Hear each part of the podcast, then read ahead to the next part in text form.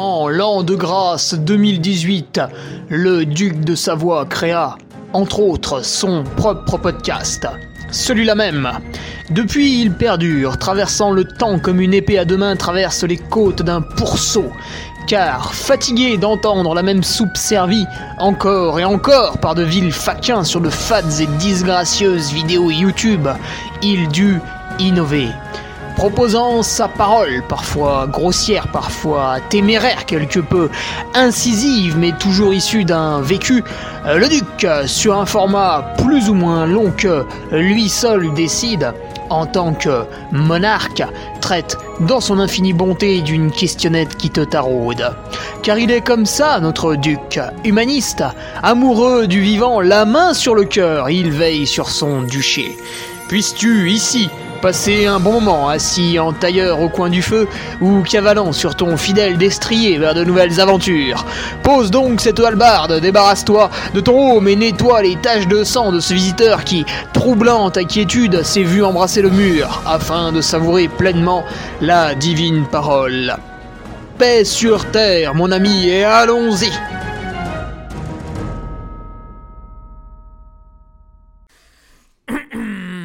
Allez, bonjour tout le monde. Rendez-vous ici même, le podcast de Ferrari. On en est au numéro 249. Numéro 249. Et alors, aujourd'hui, toujours une question euh, d'Olivier. Question d'Olivier avec euh, cette quatrième, quatrième et, dernière question pour, euh, pour lui. Le mois d'Olivier, ça y est, ça, touche à sa fin, ça y est, c'est terminé le mois d'Olivier avec cette dernière question. Si je change de coach, ce serait pour, euh, qui et euh, surtout, euh, surtout pourquoi?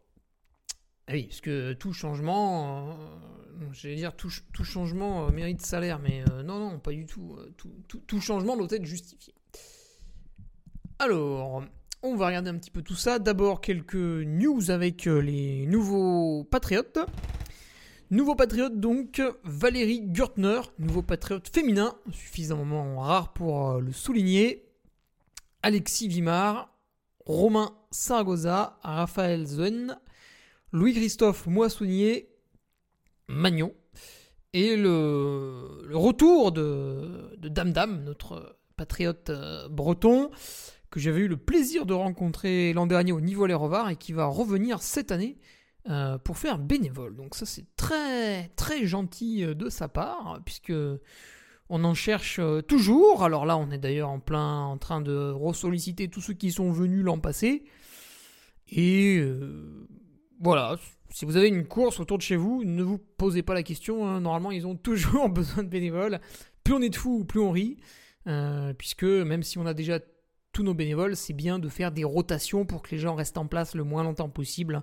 Parce qu'à un carrefour d'une route, euh, ben, on, se, fait chier hein, quand même, hein, il faut le dire.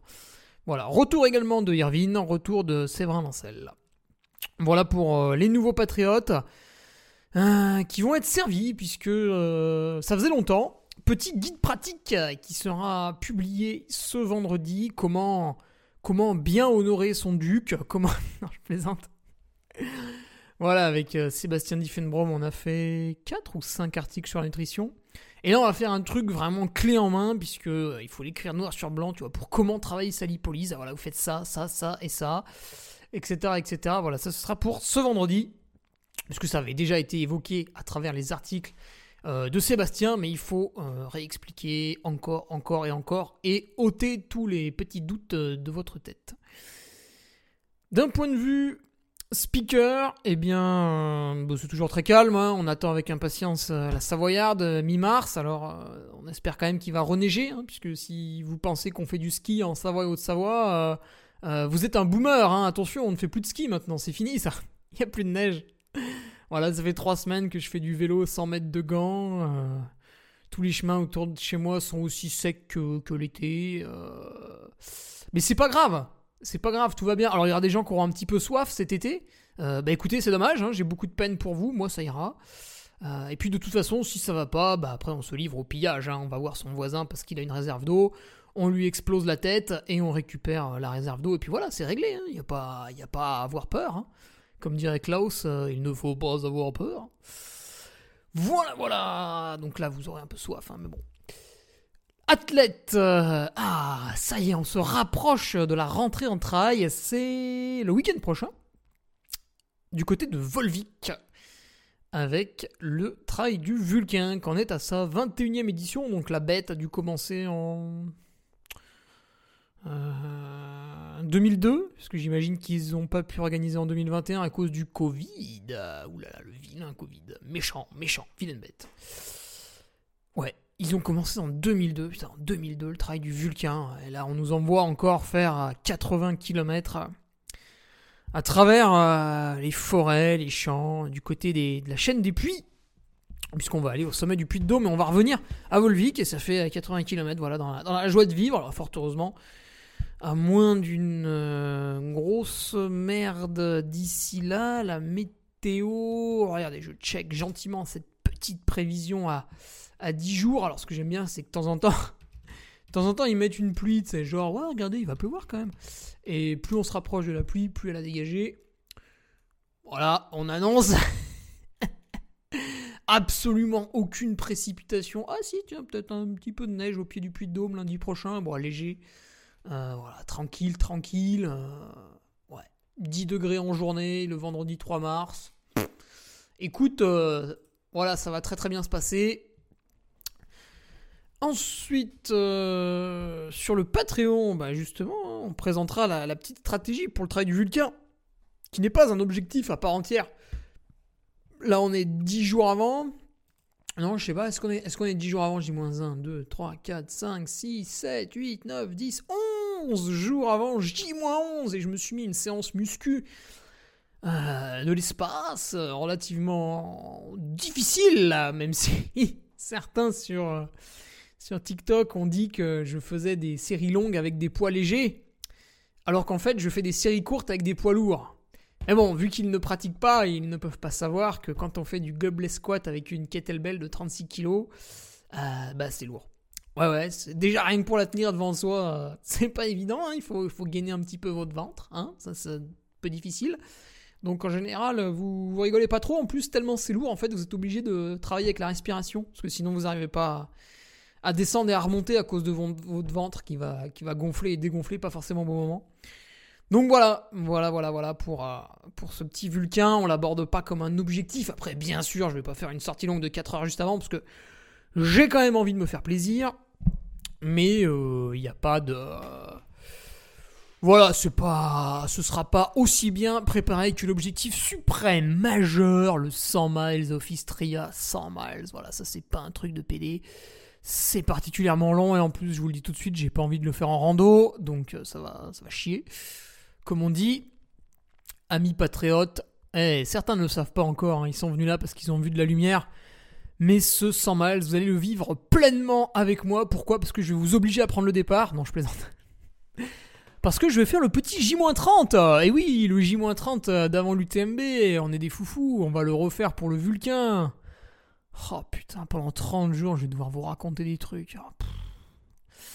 J-30, ouais. Ah, j'ai déjà commencé à planifier un peu de, quoi je vais parler. Ah, rien de fantastique, hein, mais tu vois, déjà, rien que l'aspect nutrition pendant 100 miles, il y en a pour un petit moment. euh, voilà quoi. Voilà, voilà, les derniers jours d'affûtage, le dernier bloc, le dernier bloc, bloc, bloc. Il va passer dedans aussi. Voilà, on va être bien. Ça sera retrouvé sur Patreon, euh, everyday, euh, tous les jours. Euh, quelques nouvelles, euh, quelques nouvelles, ouais, sur mon, sur mon site web. Alors, c'est vrai que vous l'avez vu euh, à l'introduction de ce, de ce podcast. oui, ça fait 8 minutes que je parle et qu'on n'a pas démarré le podcast, mais c'est pas grave. Vous aimez ce petit côté route, ce petit côté, ce petit côté un peu terreux, tu vois. On lève une dalle, on sait pas trop ce qu'il y a dessous. Oh putain, un gros verre de terre. Voilà. Ce petit côté homemade, comme quand vous euh, le tapiez euh, sur la barre de recherche des, sites porno quand vous étiez plus jeune, ou peut-être encore maintenant. Euh, voilà, ce petit côté fait, maison là. Vous n'avez pas entendu de pub pour, pour ou, d'autres saloperies à, base de, de beurre de cacahuète qui, je le rappelle, est, est quand même très très riche en oméga 6 et vu que globalement votre alimentation est riche en oméga 6, vous contribuez via l'ingurgitation de ce beurre de cacahuète, vous contribuez à déséquilibrer encore plus euh, votre balance oméga 3, oméga 6 et donc vous créez encore plus euh, d'inflammation dans, votre corps et donc à long terme vous perdez cette, euh, bonne santé que votre maman vous a donnée quand elle vous a mis au monde et qu'elle vous a élevé. Voilà, c'est dommage, mais bon, apparemment certains aiment ce petit beurre de cacahuète. C'est vrai qu'il est pas cher. Il est pas cher parce que c'est de la merde, donc forcément on a envie de vous le vendre parce que la marge est un peu plus grande que sur des produits euh, de qualité, mais nous nous arrêterons là, on n'est pas en train de désinguer le, beurre de cacahuète, non, bien sûr que non. Ce, produit euh, qui, est très bon, qui est très bon, nous dit-on. Bah oui, bah oui, mais moi aussi, quand je vais au resto et que je commande, euh, je sais pas, un énorme plat de pâtes en sauce, bah ouais, c'est bon. une pizza, ouais, c'est bon. Hein. Une glace au chocolat avec de la chantilly, ah bah ouais, c'est bon, hein, ah ouais. Oh putain, ouais, c'est bon. Oh, ça y est, ils m'ont énervé. Ils m'ont énervé alors. Sur mon site web, justement, pas mal de petites choses en vente, mais des choses intéressantes. Voilà, vous ne trouverez pas du beurre de cacahuète en promo. Et vous n'avez aucun annonceur qui, bien sûr, va venir me sponsoriser puisque je les terrifie. Donc, je fais tout tout seul. Et sur mon site internet, vous avez la boutique que j'ai appelée, euh, parce que je suis très inventif, l'armurerie. Voilà. Dedans, quand vous cliquez, c'est facile. Vous avez euh, des petits dessins, des petits dessins qui sont faits. Ils ont été faits par qui? Ils m'ont coûté la peau du cul. Hein. Alors vous allez les regarder ces dessins. Ils ont été faits par Flo Why Not, qui est un trailer, qui est dessinateur également. L'onglet T-shirt, l'onglet couvre-chef pour les casquettes, les bonnets. Contenu, ça c'est les films euh, que John Rimbaud a, a produit avec moi, qui était mon, mon étudiant euh, cinéaste et qui aujourd'hui ben, n'est plus étudiant, il est même euh, chez NAC pour leur faire leur contenu euh, vidéo et voilà, il se, il se régale aujourd'hui donc je, suis content de l'avoir accompagné puis je le rembauche tantôt comme pour la vidéo du Week-end Patriote. Les chaussettes, bien sûr avec la chaussette de France, là aussi c'est l'occasion d'essayer à moindre coût hein, puisque je rogne sur absolument toutes les marges à moindre coût un produit made in France, voilà, qui est tricoté dans la ville de Troyes, qui n'est pas trop connu pour son tourisme, mais au moins c'est en France. Et accessoires, qu'est-ce que j'ai foutu là-dedans? Ah oui, les patchs Eh oui, les patchs à tisser qui sont brodés par une petite, euh, petite euh, vidéo, petite couturière du sud de la France. Voilà, Françoise Garelli, merci à elle pour ce travail. Voilà, les t-shirts, les bonnets, c'est du Brobex. Ça veut dire que l'énorme usine, elle est en Pologne, elle n'est pas au fin fond de l'Arabie Saoudite. Et voilà, c'est forcément du coup, on a un tarif un peu plus élevé. Surtout que je les ai fait floquer avec, regardez, regardez, quand je clique sur le t-shirt Soldat du Duc, l'image prend la moitié de mon ventre. Évidemment, j'ai pas pu me retenir de mettre un énorme drapeau de la Savoie dans le dos. Et euh, bah, tout ça, en fait, ça, ça triple ça quadruple les frais de flocage, ce qui explique. Euh, voilà, je remercie, bah, j'ai perdu son nom, le floqueur est en Ardèche.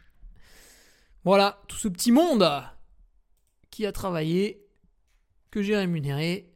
Et si vous voulez soutenir à la fois ce podcast pour me permettre de raconter toujours plus de conneries, puisque depuis euh, janvier 2018, j'ai quand même réussi à ne jamais passer par la case prison, ce qui est tout de même euh, relativement étonnant, eh bien, eh bien vous pouvez allez découvrir cette boutique puisque vous allez me donner de l'argent, mais en échange, vous aurez un top produit, comme dirait euh, Jean-Michel Cohen, euh, notre nutritionniste préféré, hein, qui, propose, c'est un nutritionniste qui propose des vidéos où il vous explique comment choisir euh, le meilleur aliment quand vous allez à McDo.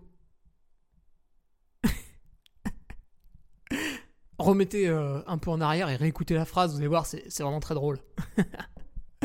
Ah bah rigolez pas, hein, il y a des milliers de vues, hein, les, gens sont contents de choisir le, burger euh, le moins néfaste pour leur santé à McDo. oh putain. Oh là là. Allez, vous aviez pensé que j'avais fini l'introduction et qu'on allait répondre à la question du jour, mais pas du tout, pas du tout. En fait, j'allais enregistrer ce podcast et d'un coup, je suis tombé sur un truc qui m'a énervé. Euh, je suis tombé sur... Euh, donc vous le savez peut-être parce que j'ai j'ai déjà dégrossi un peu le, sujet. Il y a une association pro trail runner euh, machin là, avec euh, Kylian Jornet en tête de gondole, qui a eu la bonne idée de, de réfléchir pour que le trail soit de moins en moins polluant. Ce qui est une, très très bonne idée. Euh, mais ça part un peu dans tous les sens, alors c'est normal, c'est des gens qui ont plutôt l'habitude de, faire du sport toute la journée. C'est pas trop trop des entrepreneurs, hormis, hormis Kylian Jornet qui fait beaucoup de choses euh, dans sa vie. Donc euh, ce garçon est quand même très très inspirant, même si bah, bien sûr comme nous tous il a quelques biais. Euh, globalement, tout ce qu'il fait 90% du temps, ça, ça pète sa mère. Et donc l'idée de départ était bonne, et là j'ai pas pu m'empêcher de rigoler quand même. Alors, c'est parce que je suis quelqu'un de taquin, mais euh, donc dernier post, je vous invite à les suivre hein, sur, sur Instagram parce que ça, ça, va quand même globalement dans le bon sens. Mais donc les trailers pro, alors j'ai un petit peu de mal avec ce truc de trailer pro parce qu'en fait il y en a quand même pas tant que ça, des trailers qui sont vraiment pro. Euh, la plupart euh, vivent aussi d'un mi-temps ou de subventions un peu bizarres qu'ils ont attrapé à, à droite à gauche, mais c'est pas vraiment du du professionnalisme au sens où on l'entend, par exemple pour un cycliste qui va devoir rendre des comptes à trois entraîneurs différents et à un médecin, donc à, quasiment cinq personnes, puisqu'il y a aussi le manager de l'équipe, euh, sur son état de forme semaine après semaine. Bon, le trailer pro, franchement, il fait deux trois photos aux Canaries et puis ça passe quoi. Donc euh, voilà. Et euh, là, il nous disait voilà le trail running, sport pratiqué dans la nature. Oui, tout à fait et euh, leur association professionnelle s'engage à agir et à prôner un comportement responsable pour tous les acteurs. C'est très très bien. C'est très très bien. Là, jusque-là, c'est génial. Nous voulons tous pratiquer le trail de, manière durable. Je pense que personne lèvera la main pour dire qu'il n'est pas d'accord. Et donc, euh, un groupe de travail euh, va donner une éducation environnementale aux sportifs professionnels. Alors, il y, y a Kylian, ça c'est une bonne idée parce que je pense qu'il a souvent été partagé entre est-ce que je me rends sur place euh, ou est-ce que j'y vais pas à cette course. Pascal Elie, euh, bon, il donnait un petit peu moins de leçons quand il allait à Capton en 2021, mais pourquoi pas. Et Fred Tranchant qui se déplace assez peu. Euh, bon, l'an passé, il y a quand même eu une manche des Golden Try Series en Norvège. Voilà, j'imagine qu'il n'y est pas allé à la nage. les mondiaux en Thaïlande, bon, voilà, c'est pareil. Donc là, on est déjà à deux vols. Hein, on va pas trop regarder la suite. Et euh, dans ce groupe de travail, alors là c'est fantastique, je suis un petit peu tombé de ma chaise, j'ai vu Pau Capel. Voilà, donc il va nous, donner des leçons sur l'écologie. Euh, je les attends avec impatience. Je les attends avec impatience parce que Pau, alors moi je l'aime beaucoup, euh, parce que c'est un athlète que je trouve inspirant, c'est quelqu'un qui est généreux dans l'effort. Le mec va forcer, forcer, forcer, c'est un bourrin. Ça lui joue des tours parfois, c'est pour ça qu'on aimerait qu'il se préserve un petit peu, parce que quand on le voit abandonner l'an dernier à l'UTMB, on est forcément triste, triste pour lui. Mais pour ce qui est des conseils environnementaux, je pense que je n'en ai pas à recevoir de sa part, puisque, puisque tout de même, euh, tout de même l'an dernier, euh, alors il s'est calmé forcément avec le Covid en 2020-2021, mais l'an dernier, on avait un voyage aux Canaries, euh, voilà, euh, vous allez me dire, Hugo, tu y allais aussi. Bah oui, c'est vrai. Mais c'était mon seul voyage. Parce que l'ami Pao, après les Canaries, il a éprouvé le besoin, un mois plus tard, hein, donc il a fait 126 km et 6000 mètres de dénivelé, et un mois plus tard, il a éprouvé le besoin absolument irrépressible d'aller courir la Patagonia Run, qui est un 100 miles en Argentine. Donc, cette course n'a aucun... Ah si, elle était peut-être au calendrier Spartan. Bref. Euh, il gagne devant qui? Attends, il n'y a personne là-bas. Ouais, devant Sergio Pereira. Putain, mais ils finissent ensemble. Et John Barrera, le Colombien. Ouais, bon. Ok. Euh, course en Argentine, un mois après les, Canaries. Ensuite, euh, il sera au Lavaredo, bon, habitant à Barcelone. oui, peut-être qu'il y allait en voiture. Comme je vais le faire pour à Istria par exemple. Et puis après, on a, au milieu de l'été une course en Turquie euh, qui n'appartient euh, pareil à aucun circuit. Donc il n'y a pas vraiment. C'est pas les Golden Try Series, c'est pas les UTMB euh, World Series, c'est pas le Spartan Championship, je sais plus quoi là. Donc voilà. Uludag Premium Ultra Trail 2022, 66 km et 4800 mètres de dénivelé. Le 23 juillet, pourquoi? Pourquoi il n'y avait pas de course en France, en Espagne, euh, dans les trucs un peu moins loin? Quel était ce, besoin d'aller en Turquie après être allé en Argentine et sur les Canaries en début d'année? Euh, Voilà, je ne sais pas. Euh, voilà, après il y a l'UTMB, voilà, on ne sait pas trop comment il est venu. Bon. Donc on est quand même à minimum 3 voyages dans l'année. Et cette personne va nous, expliquer comment, comment moins consommer. moi, je trouve ça gênant, en fait, parce qu'il n'y a pas l'exemplarité. Donc, si vous me suivez, vous le savez, j'aime beaucoup. Euh, alors, j'aime beaucoup parce que j'y ai pas vécu. Hein, l'époque du Moyen-Âge, puisque, quand même, globalement, il y avait à peine 3% de la population qui vivait convenablement. Le reste, c'était l'horreur du matin au soir. Mais euh, voilà, ça me fait rigoler un peu les trucs épiques. Et dans ces, dans ces temps-là, qu'est-ce qui se passait en fait quand, quand vous aviez un roi, un chef, euh, pourquoi vous le respectiez? Parce que euh, c'était le plus exemplaire, c'était le meilleur. Et aujourd'hui, alors on pourrait taper sur le gouvernement français, mais bon, c'est quand même très facile, alors je vais pas m'abaisser à ça. Mais globalement, nos dirigeants, en termes d'exemplarité, c'est laborieux. Quand vous, fui, quand vous ziotez un peu Twitter, vous comprenez rapidement que plus de 50% de nos ministres ont des petits problèmes avec la justice, hein, c'est quand même embêtant, sur plein de points de vue. Euh, voilà, donc ils sont pas exemplaires. Mais ils nous donnent des leçons du matin au soir. Euh, voilà, on se demande bien pourquoi. Et notre ami Pao, bah, c'est pareil, euh, ça part à droite à gauche, dans tous les sens, ça voyage pour des raisons un petit peu occultes, et on vient nous dire on vient nous faire la morale à nous qui prévoyons peut-être euh, zéro euh, ou un voyage dans l'année. Parce que c'est les vacances avec les gosses, tout ça. je pense par exemple à, mon ami Christophe Nonorg qui est allé à La Réunion. Alors si vous entendez ça, vous dites putain l'enfoiré, il est parti à La Réunion, il a pris l'avion, il a pollué. Oui, mais il y allait avec sa famille, il est resté trois mois, c'était un épisode de vie, etc. Euh, puis le reste du temps, en fait, il est resté chez lui à Neuchâtel. Et puis, euh, vu qu'il travaille euh, pas loin de chez lui, euh, bah, il fait quasiment aucun déplacement à l'année, il s'entraîne toujours autour de chez lui, etc. Donc voilà. Et quand les mecs ils commencent à faire 5-6 camps d'entraînement dans l'année qui servent à rien, hein, puisque quand vous habitez en Espagne ou au sud de la France, vous pouvez vous entraîner dans des conditions correctes toute l'année. Hein. donc allez pas me faire croire que c'est capital d'aller trottiner au Kenya. Ah c'est marrant d'ailleurs, ces athlètes qui vont au Kenya, puis ils reviennent, ils ont une forme de ouf. La coïncidence, c'est quand même étrange. Mais c'est pas du tout parce que les contrôleurs antidopage ont du mal à accéder à ce pays. C'est évidemment une coïncidence. Ça n'a aucun rapport. Mais voilà, du coup, je trouvais ça un petit peu étonnant de, sa part de venir euh, faire des, leçons. Alors, moi, attention, je sens déjà que l'auditeur avisé va dire euh, ouais mais Hugo tu critiques tous ceux qui voyagent. Non non non, moi ça me dérange pas plus que ça en fait de le voir. Euh, bon même si je tu vois me rendre en Argentine pour faire un 100 miles euh, devant trois Argentins et un Colombien.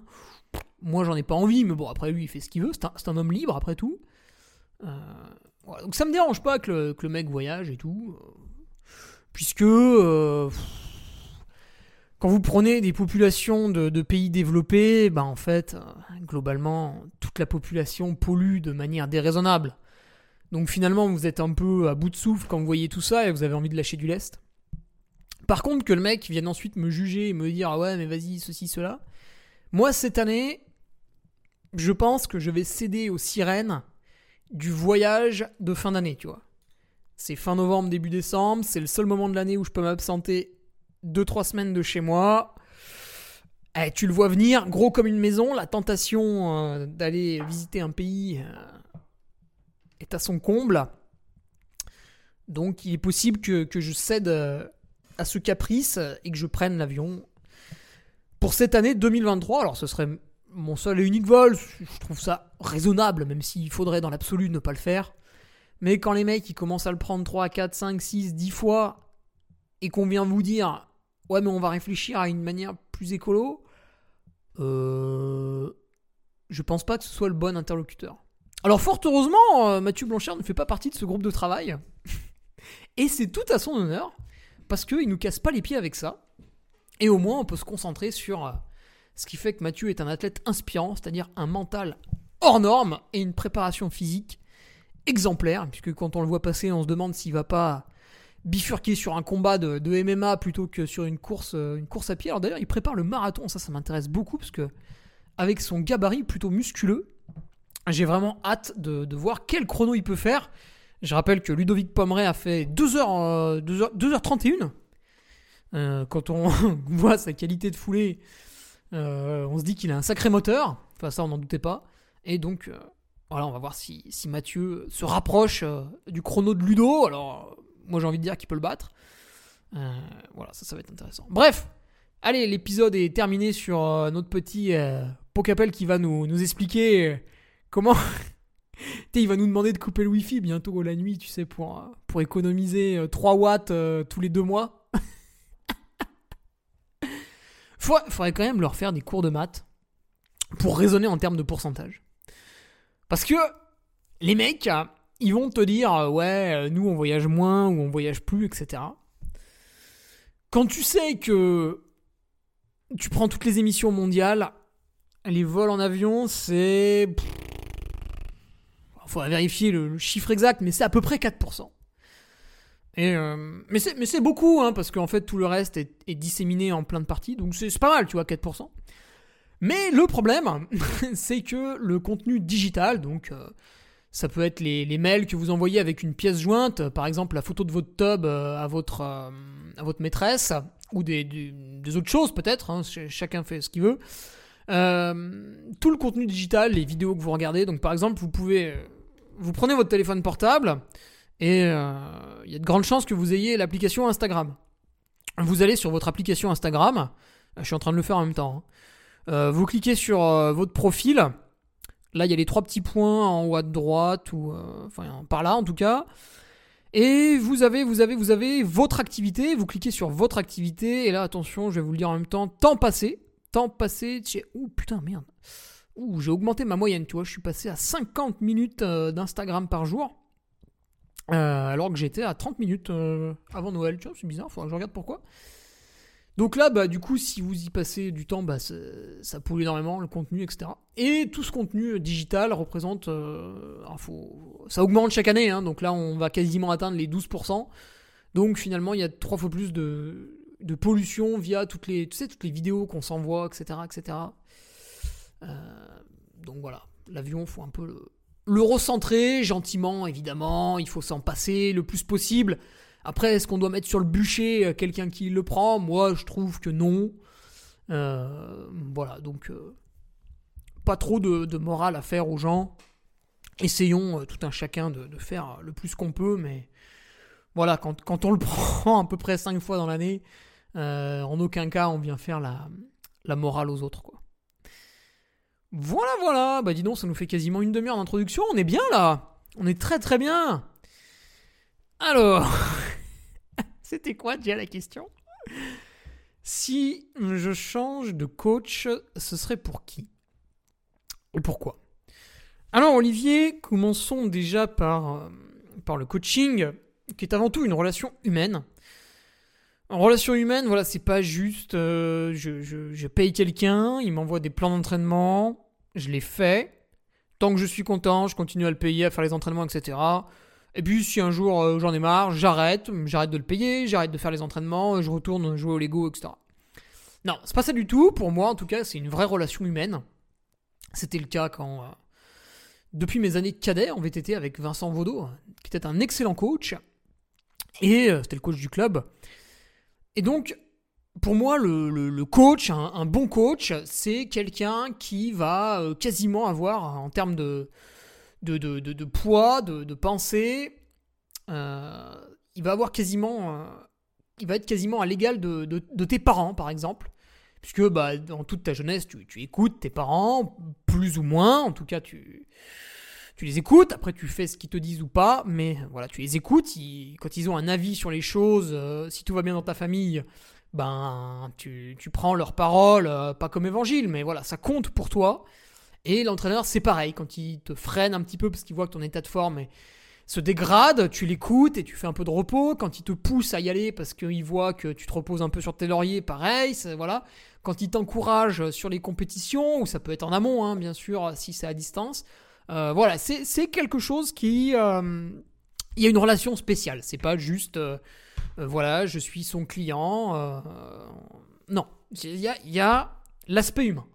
Déjà, il faut que votre coach, il vous, euh, il vous inspire, il vous transcende, euh, euh, ou alors vous vous adhérez totalement à sa méthode d'entraînement. Enfin, faut qu'il y ait un truc un peu coup de cœur. Voilà, c'est pas comme votre copine, mais enfin quoique des fois il y a des couples qui, se coachent.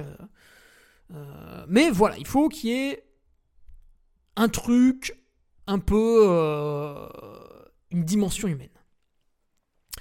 Donc, comment j'ai, choisi, comment j'ai rencontré Patrick Bringer, qui est mon entraîneur, que je ne, voilà, je suis pas prêt de quitter, en tout cas pas dans les prochaines années. Euh, donc, pour répondre à ta question, Olivier, non, je changerai pas de coach.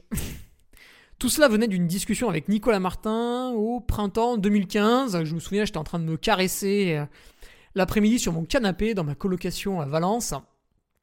Et euh, Nicolas me faisait part, après sa sieste, de son entraînement difficile euh, du jour. Puisque à l'époque, Nico, il livrait des sacs de farine de, 4h du matin à midi à peu près. Alors un sac de farine, ça fait 25 kilos, et si vous en portez qu'un seul, euh, vous êtes sujet à tout un tas de colibets qu'on pourrait résumer comme étant des propos homophobes, et du coup, souvent vous portez deux sacs, donc 50 kilos. De 4h à 12h du matin, vous faites de la bagnole pour livrer les gens, etc., enfin du camion. Bref, un métier euh, fatigant.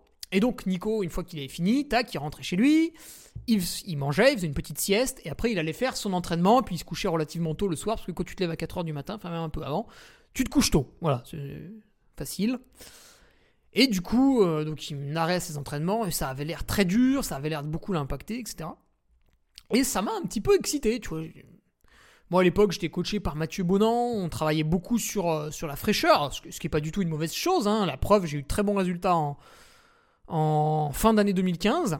Mais, euh, mais cet aspect guerrier m'avait séduit. Euh, cet aspect défi quotidien que subissait Nico avec Patrick Bringer m'avait séduit. Donc ça, ça a fait tilt dans ma tête. Et moi, j'avais un désir de monter sur Ultra Trail que n'avait pas forcément Mathieu Bonan. Donc je voyais difficilement comment on allait pouvoir continuer à, cohabiter dans, le futur. Hein. Il, faut, savoir aussi se, serrer la main et aller chacun dans sa direction après. Euh, d'ailleurs, je l'ai. Ah si, je l'ai revu une fois ou deux, Mathieu, mais ça fait depuis l'épisode Covid que je ne l'ai pas revu, c'est bien dommage. Euh, lui qui habite euh, au pied du Mont Ventoux. Voilà, très belle région d'ailleurs. Et je suis allé voir Patrick pour me rendre compte un petit peu de qui était le personnage au milieu du mois d'août, dans son fief, vers le puits de Sancy, à côté de la ville du Mont d'Or. Donc là, Patrick Bringer avait annoncé, je crois que c'est Nicolas qui m'en avait parlé, il avait annoncé faire 3-4 jours de bloc en vue des championnats de France de trail qui avaient lieu au Mont d'Or, donc sur les trails du Sancy, fin septembre. Et donc, euh, Nicolas me disait, bah écoute Hugo, si tu veux, tu peux y aller. Patrick, il accepte, euh, il accepte tout le monde, il s'en fout, il faut juste pas être 40. Simplement, il faudra suivre le groupe. Je dis, ouais, ok, pas de problème.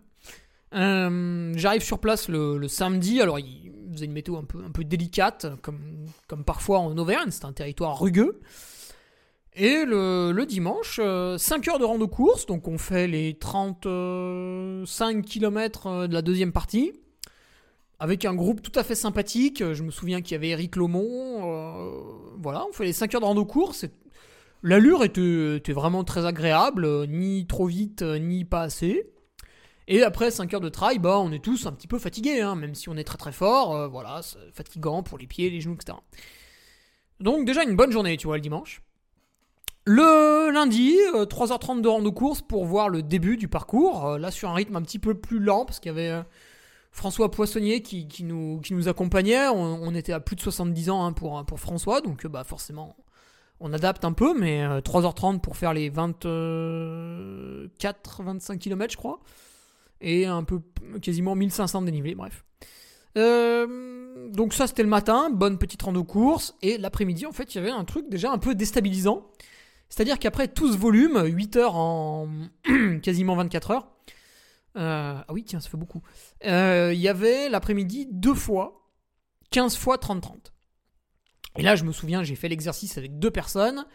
Jonathan Terry, qui avait à peu près mon niveau, donc on, s'est fighté la gueule ensemble.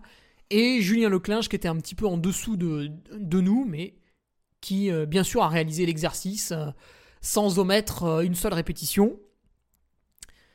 Et là, j'ai senti que euh, quand même c'était beaucoup, tu vois, tout ce sport, euh, toute cette course à pied. Là, on était à 10 heures en l'espace de, même pas 48 heures.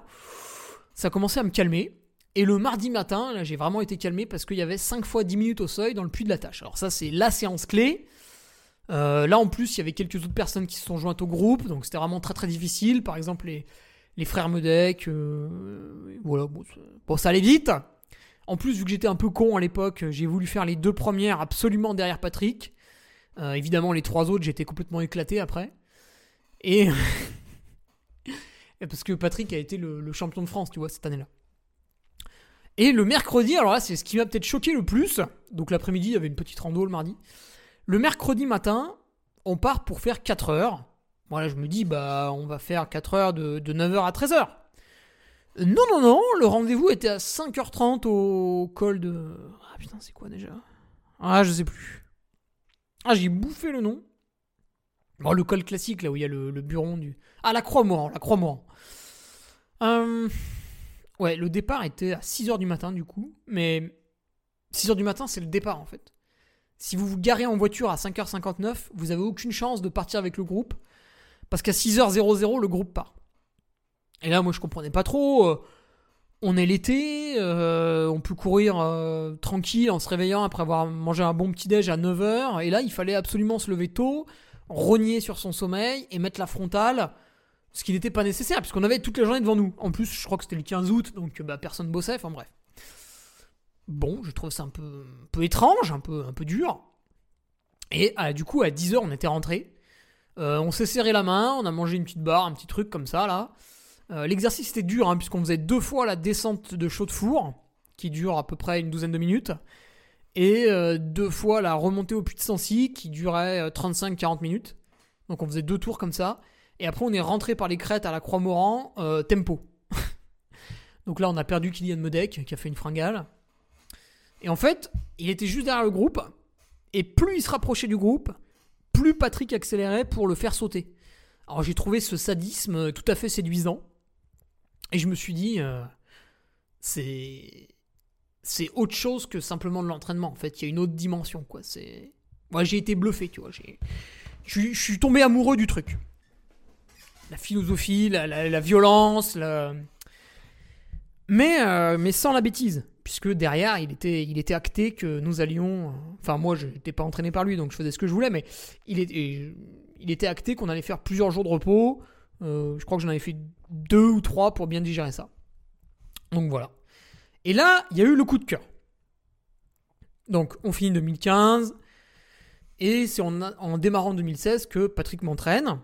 L'objectif, il est clair, c'est euh, Salut Patrick, je veux faire l'UTMB. Et lui, il me répond Bah ouais, ok, mais pour l'instant, ton meilleur trail, c'est un 60 bornes. Enfin, sauf en 2014, quand t'as fait un peu tout et n'importe quoi. Donc, on va euh, faire par étapes. Et cette année, tu vas faire la CCC. Alors, finalement, je pouvais pas faire la CCC parce que la course est le vendredi. Et j'avais mon meilleur ami qui se mariait. Donc, j'ai fait la TDS, puisque c'était le mercredi. Comme ça, après, je pouvais aller au mariage. Et. euh, puis il y avait les trucs à l'église le jeudi et tout. Là, j'étais bien le jeudi en mocassin dans l'église. Et ensuite, euh, ouais, donc il y a eu la Maxi Rex, la TDS, qui s'est très très bien passée. Donc euh, après avoir subi un peu l'entraînement toute la période de 2016, au début, j'étais pas tout à fait sûr qu'il soit bon pour entraîner quelqu'un sur ultra. J'avais d'énormes doutes parce que l'été, j'étais très fatigué. Et en fait, on a surcompensé juste avant la TDS. Et ce jour-là, j'étais euh, voilà, j'étais hors norme. Tiens, pour en revenir à Pau Capel, c'est ce jour-là que j'ai côtoyé un peu la bête, puisqu'on a fait 2h30 ensemble, de Courmayeur au sommet du col Chavannes. Et c'est après que Pao a accéléré dans la descente du col Chavannes euh, pour se rendre au col du Petit Saint-Bernard. Et à l'arrivée, je crois que j'avais une, une bonne heure euh, de retard, même si j'étais encore deuxième derrière lui au, Cormet de Roseland. On m'avait déjà annoncé 19 minutes à ce moment-là. Euh, donc voilà, il m'a mis une heure sur la ligne d'arrivée. Et euh, c'est aussi ce jour-là, de fait de l'exemplarité, de, de voir la force du concurrent espagnol, que je suis tombé fan de. bah, un petit peu comme. Tu vois, je parlais de la musculature de Mathieu Blanchard. Pocapel, c'est pareil. C'est. C'est quelqu'un de trapu, de solide. Voilà, quand ça descend, le quadriceps absorbe le dénivelé. C'est, c'est beau à voir. On, ne peut qu'apprécier le geste, on ne peut qu'apprécier l'homme, l'envie, la, la niaque qu'il y met, quoi. Bref. Euh, se déroule l'année 2017 et là, patatras, c'est un peu le merdier parce que j'ai ma nouvelle activité professionnelle. Euh, donc je quitte mon travail d'ingénieur pour euh, être speaker sur des événements sportifs, ce qui est quand même un petit peu audacieux. Surtout, je pars de rien, donc je mets plus ou moins 6 mois à avoir des contrats stables. Et pendant ce temps-là, évidemment, je fais du sport un peu n'importe comment. Euh, avec Patrick, on se cadre difficilement puisque je dis oui à tout, donc euh, je tends vers le surentraînement. Alors je commence avec une infection bactérienne en début d'année qui m'emmerde pendant un mois et demi. Euh, après, je me remets au sport. puis finalement un peu trop, donc je suis surentraîné pour les ultra trail. Et puis finalement, après, dans l'été, il y a la grand-mère malade. Finalement, son, son tragique décès. Donc bon, voilà, tout le contexte euh, voilà un peu spirituel euh, du cerveau et pas un peu en couille euh, physiquement ça va mais il y a ça qui trotte et en, en fin d'année bah écoute c'est la cerise sur le gâteau il y a une chute bête au Grand Raid de la Réunion parce que visiblement baliser un parcours c'était pas dans leur corde à l'époque et c'est un petit peu le cas encore et et fracture de la rotule voilà merci très content d'être venu putain j'ai soif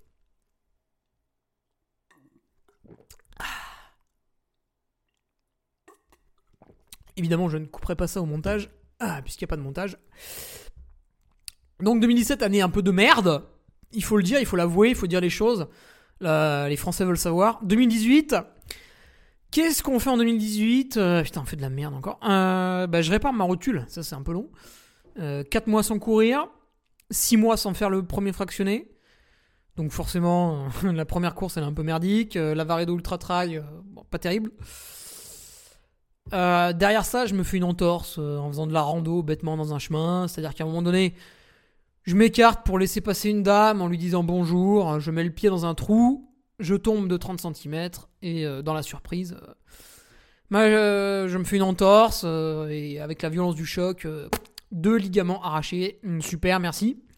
Donc quand j'entends ça, je suis à 8 semaines de l'UTMB, le pied gros comme une patate, deux ligaments arrachés. Euh, après, vu que je suis un énorme bourrin, bah.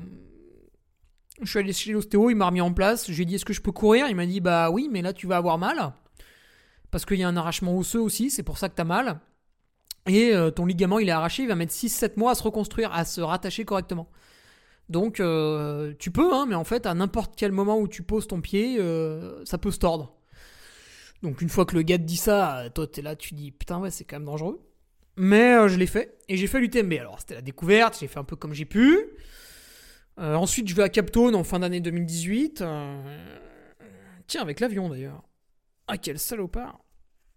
Ah oui, donc j'ai pris l'avion. C'est marrant. À l'époque, j'en avais rien à foutre. Et en fait, je me rends compte. J'ai pris l'avion une fois en 2017. Une... Ah non, deux fois en 2018 parce que je suis allé aux Canaries mais j'ai pas pu courir. Et deux fois en 2019, ah, j'étais gourmand quand même. Ah, c'est vrai qu'en 2019, je me posais pas trop la question euh, de la pollution avec mes déplacements. Ah, c'est vrai. Hein ah ouais. Et c'est pas si vieux que ça. Hein C'était il y a 4, 4 ans. Hein ah ouais, comme quoi. Hein comme quoi les... Et c'est bien, hein, les mentalités évoluent, c'est vraiment super. Tout va dans le bon sens. Mais euh, bon, il y a encore euh, beaucoup de boulot. Ah ouais, putain, j'en avais rien à foutre à l'époque. Ah oui, puis deux fois en 2017 aussi. Ah oui, en gros, je me faisais un voyage en début d'année, un voyage à la fin. En plus, j'avais pas beaucoup d'argent, donc ça me faisait vraiment chier. bon. Ok, bref, passons. 2019, euh, bah là c'est l'année où j'étais très fort physiquement. Ça y est, la fracture de la rotule, elle était derrière moi. Euh, en plus, euh, ma compagne était sur Clermont-Ferrand, donc je pouvais visiter mon coach, on va dire, une fois toutes les deux semaines. Et du coup, je faisais beaucoup d'entraînement avec lui. Il y avait une saine émulation. On a tous les deux préparé le, 90 km du, du, Mont Blanc ensemble. À la fin, je le battais même sur les séances, donc c'était vraiment génial parce qu'on se tirait vers le haut tous les deux. Là, j'ai vécu, je pense, physiquement ma meilleure année. Le problème, c'est que j'étais peut-être pas prêt à accepter les, concessions de l'ultra qui sont euh, partir doucement, bien gérer la nourriture, l'eau, etc. Et du coup, j'ai fait d'énormes conneries en course qui font que euh, la Trans Grand Canaria, je suis parti beaucoup trop vite. Du coup, j'ai fini à la ramasse. Bon, je fais quand même 11e. Euh, le 90 km du Mont Blanc, je pars devant, forcément j'explose et j'oublie de boire et je finis dans un ravin. L'UTMB, bah, c'est un peu pareil. J'ai pas trop trop fait attention aux conditions météo en début de course, donc j'ai pris un coup de chaud. Vous allez me dire, putain, mais Hugo, t'es vraiment un débile. Euh, bah oui, mais c'est pas évident. En fait, si tu veux, j'avais. En 2019, j'avais un potentiel physique qui était énorme. hein, parce que, quand même, quand vous sortez Patrick euh, sur des séances de navette de 4 heures chez lui dans son jardin, c'est que vous êtes costaud. Euh, Je pense que là, je commence à ratteindre euh, le niveau physique que j'avais en 2019. Mais vraiment, j'étais en, avril, mai, juin, j'étais arrivé à quelque chose d'exceptionnel. Et euh, patatras. Et ça s'est vu à Captone où je fais quatrième, juste derrière mon ami Nicolas Martin, juste derrière François Den et puis le vainqueur Cody Reed. Et donc à l'issue de cette année 2019, je me dis bah ça y est, ce que j'avais vu en 2016 avec Patrick, c'est-à-dire qu'il était très très bon pour me préparer un ultra. Ça y est, je l'ai vécu là parce que la Transgran Canaria, je suis arrivé en forme. Après, j'ai fait de la merde, mais ça, ça me regarde. 90 du Mont Blanc aussi. UTMB, bon, peut-être pas, mais on- dur à dire. Et Captone, bah, je suis arrivé en forme et voilà, j'ai encore réussi. euh, voilà. Euh, donc, je me dis, bah, 2020, on va casser la baraque. Effectivement, début 2020, je passe des blocs d'entraînement pour me rendre au, au Madère, euh, Madère Ultra Trail, le Mute. Et par exemple, une semaine, donc j'ai fait des entraînements toute la semaine. Donc ça m'a fatigué, etc. Puis un jour, j'ai fait euh, 7 ou 8 heures de trail, je sais plus. Non, 10 heures de trail. 10 heures de trail, ouais. 10 heures de trail, 72 km et 5500 mètres de dénivelé positif, je crois. À peu près. Il pleuvait, il neigeait, il faisait 4 degrés, il faisait très très froid. Et le lendemain, je fais un semi-marathon, je mets 1h17. Voilà. Ça, ça calme. hein. Ça, tu vois, je devrais le mettre en extrait du podcast. Tu sais, maintenant, ils font ça, les mecs qui créent des podcasts. Euh, alors, les mecs qui créent des podcasts, c'est des gens qui n'étaient pas là quand moi j'étais là en janvier 2018.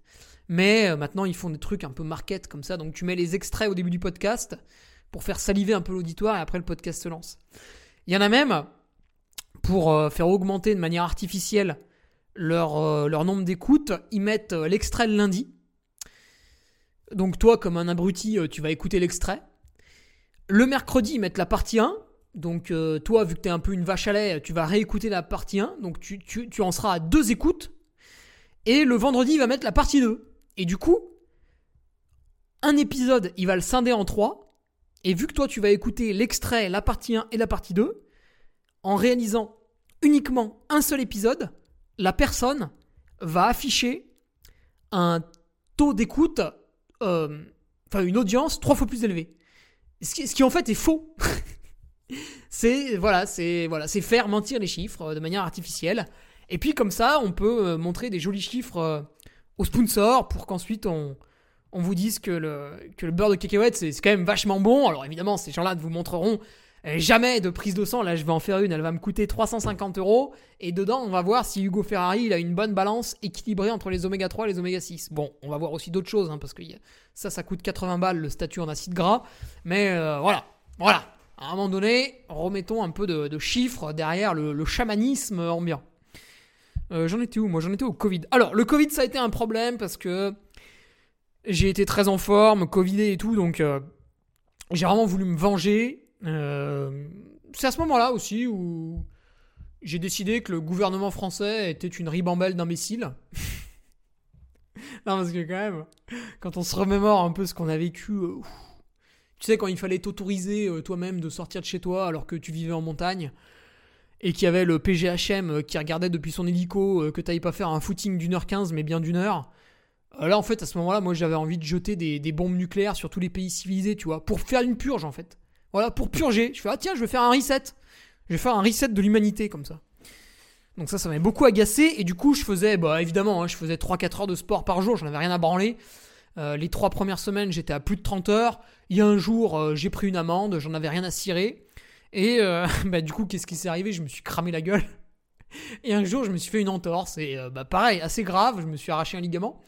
Alors c'était rigolo parce que du coup, j'avais un peu honte. Et je voulais pas appeler les... le cabinet euh, médical pour faire une échographie. Je me suis dit, putain, Hugo, t'es un connard. T'as fait du sport toute la journée, maintenant tu t'es blessé et tu vas solliciter le personnel médical qui, qui est déjà sur le pont à cause du Covid. Puis je dis, bon, quand même, faut que je fasse une échographie. J'appelle, alors euh, en m'excusant au téléphone, je m'excuse au moins trois fois euh, d'appeler pour demander une échographie euh, de la cheville. Et là, la personne, c'était le mardi matin, un truc comme ça.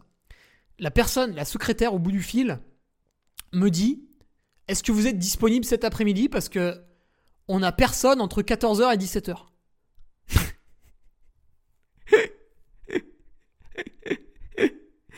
et j'ai appelé euh, un cabinet d'imagerie médicale de, Chambéry euh, que, je vais régulièrement consulter, euh, tu vois, peut-être une fois tous les deux ans, quand je me fais un petit bobo, depuis que j'ai 20 ans. Donc ça fait 10 ans que j'y vais, voilà, je suis peut-être allé 5 ou 6 fois.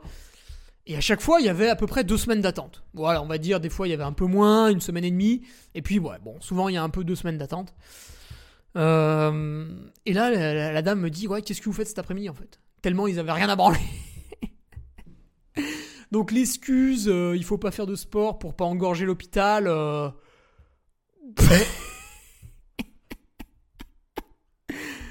ouais, l'hôpital public, ouais, je suis d'accord.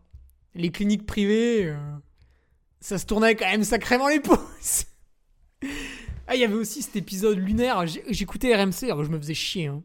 Euh, parce qu'à l'époque, je n'avais pas de Patreon en fait. À l'époque, je, je, n'étais vraiment que animateur euh, sur des courses. Et vu qu'il n'y avait plus de courses, bah, Hugo, il faisait rien du matin au soir. Je me souviens, il y avait des matins, à 7h, j'étais réveillé. Je sortais de mon lit, je me mettais à table pour prendre mon petit déjeuner.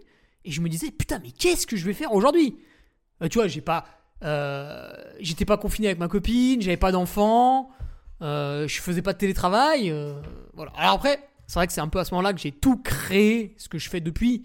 Euh, le Patreon qui me prend à peu près 48 heures euh, fictifs dans la semaine. Euh, donc un peu plus de deux jours si on compte normalement. voilà, ces activités un peu de e-commerce, etc. tous les podcasts que j'enregistre pour, pour tout ça, tout, ce que je fais maintenant à la maison. mais avant, il n'y avait que animateur. Et c'est vrai que tout, tout s'est mis un peu en place dans ma tête pendant cette période Covid. Mais, qu'est-ce que je racontais? Ouais, bon. Ah oui, donc j'écoutais RMC. Oh je suis en freestyle hein, aujourd'hui. j'écoutais RMC. Et ils interviewaient un. Je sais plus, c'était un chirurgien. Enfin, c'était un gars qui bossait dans une clinique. Clinique privée. Donc, nous, par exemple, avec les bains on a la clinique Herbert. Euh, voilà, vraiment, si vous avez une opération à faire. Euh, voilà, j'ai des amis qui ont fait l'opération de la clavicule là-bas. Putain, c'était vraiment euh, super top. bon, par contre, clinique privée, forcément, c'est un petit coup. Et donc lui, bah en fait, il était de garde un week-end et il disait à RMC, ah, c'était pas radio complotisme, hein, c'était RMC. Et donc il disait, bah écoutez, c'est la première fois que j'ai pas d'appel. Il dit d'habitude il y a un appel tout le temps. De temps en temps j'ai un petit trou de 5 minutes, euh, voilà. Mais là j'étais de garde ce week-end et j'ai pas eu d'appel. Alors le journaliste, tu vois, de RMC, il était un peu, euh, il était un peu emmerdé, tu vois, il savait pas quoi dire parce que du coup ça, allait un peu à contresens. Euh, euh, de, la doxa, on va dire, mais voilà, c'était rigolo. Voilà, petite anecdote. Donc ouais, donc on pouvait se tordre la cheville pendant le confinement. Du coup, en fait, cette année 2020, si tu veux, il y a eu cette frustration euh, que tout le monde a vécu hein, quand vous vous retrouvez enfermé chez vous. Du coup, vous en voulez à la terre entière. C'est peut-être pas rationnel, hein, je suis d'accord avec vous, c'est pas rationnel, euh, voilà. Mais du coup, j'étais agacé, j'ai fait énormément de sport, je me suis fait mal, enfin voilà. Donc, tout l'entraînement avec Patrick Bringer en 2020, c'était un peu n'importe quoi parce que j'en faisais qu'à ma tête. Il fallait que je, je compense cette énorme frustration. Euh, voilà, ça, peut être. Je mets ça en parallèle avec des gens qui parfois vont vivre un divorce, ça va les perturber sur le plan mental et du coup ils vont se mettre à faire du sport n'importe comment dans des proportions déraisonnables. Euh, quelqu'un qui perd un proche, qui va vriller psychologiquement, etc. etc. Moi, c'était ça, en fait, si tu veux, euh, on m'empêchait de pratiquer le sport, ça j'aime beaucoup. Et en plus, on m'empêchait de faire des courses que j'avais planifiées cette année, etc., etc. Donc vraiment, j'étais dans un espèce de... J'étais en plein progrès depuis la fin 2018, donc vraiment, j'étais très très frustré. Et c'est pour ça qu'en 2020, j'ai fait un peu n'importe quoi. Et en 2021, je me suis remis un peu dedans. Et on a préparé un UTMB, j'avais été vraiment en forme avec ce stage à Tignes. Là, en 2021, j'ai commencé à être un peu plus professionnel avec Patrick et euh, ça s'est bien passé. Après, malheureusement, bah, l'UTMB 2021, je suis parti vraiment trop vite parce que, en fait, j'avais retrouvé un peu la forme de 2019 et j'avais pas encore euh, l'aspect euh, pacing du début de course. Et en 2022, ce que j'ai modifié, c'est du coup, j'ai essayé de conserver l'état de forme que j'avais en 2021, ça, ça s'est bien passé, et l'aspect pacing. Donc, 30 Grand Canaria, je pars doucement, du coup, je réalise une belle course, je fais mon meilleur index UTMB de ces dernières années, en tout cas, mon meilleur depuis Captone 2019. Et à l'UTMB, je pars doucement en 2022 et effectivement, bah, j'améliore d'une heure mon chrono par rapport à 2021 et j'arrive à faire 23h34 ce qui est pas trop mal. euh, voilà, ça commence à être assez sportif, même si cette année, l'objectif sera de mettre 22h30. Et ce qui allait pas en 2022, c'est que avec Patrick, on a fait une erreur, mais ça encore, il faut le connaître et il faut apprendre à se connaître chaque année. C'est-à-dire que Patrick m'avait envoyé faire. euh, alors c'est moi qui lui avais demandé, hein, le dernier survivant, les deux épreuves, et on pensait que c'était simplement des navettes pendant 12 heures et que c'était pas très dur. Et en fait, c'était très difficile. C'était des courses à part entière, et du coup, caler deux efforts en navette de 12 heures entre la Trans-Grand Canaria et le Trail du Saint-Jacques, c'était complètement débile. Mais on pouvait pas le savoir avant d'y aller, parce qu'on pensait tous les deux, donc c'est autant sa faute que la mienne, puisque, attention, hein, quand vous êtes dans un état de forme pitoyable, est-ce que c'est la faute de votre coach, ou est-ce que c'est la vôtre, ou est-ce que c'est un mélange des deux? Voilà, il faut bien réfléchir à ça, et il faut arrêter de se voir toujours plus beau que ce qu'on est. J'étais responsable. D'ailleurs, avant d'aller faire la, le dernier survivant en version valaisanne, au fin fond de moi-même, je savais qu'il fallait pas y aller. Et j'y suis allé. Et j'ai tout donné. Et au Saint-Jacques, c'était l'effort de trop, j'ai été mauvais. Bref.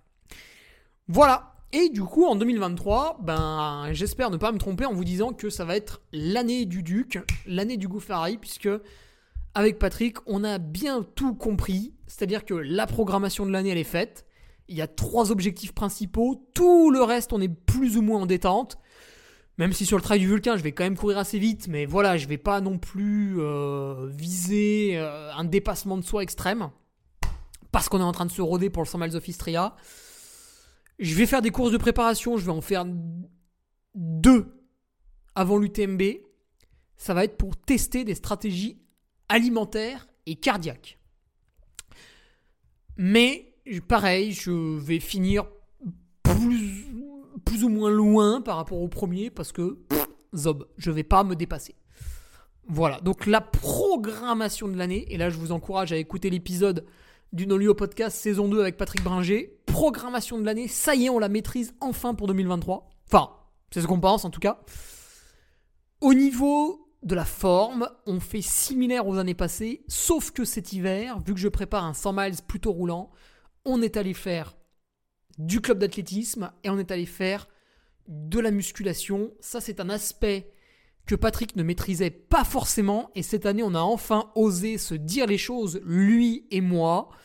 Euh, et donc, je vais voir tous les mercredis matins un préparateur physique pas très très loin de chez moi pour qu'il me fasse travailler euh, musculairement comme il le faut. Euh, Mathieu Sûr qui a d'ailleurs sorti une application, donc l'application, moi je l'utiliserai quand je serai cet été à Tignes, je pense, parce que du coup je pourrais pas venir le voir, qui fait travailler un peu différemment de ce qu'on fait, mais bon bref, c'est quand même globalement pareil.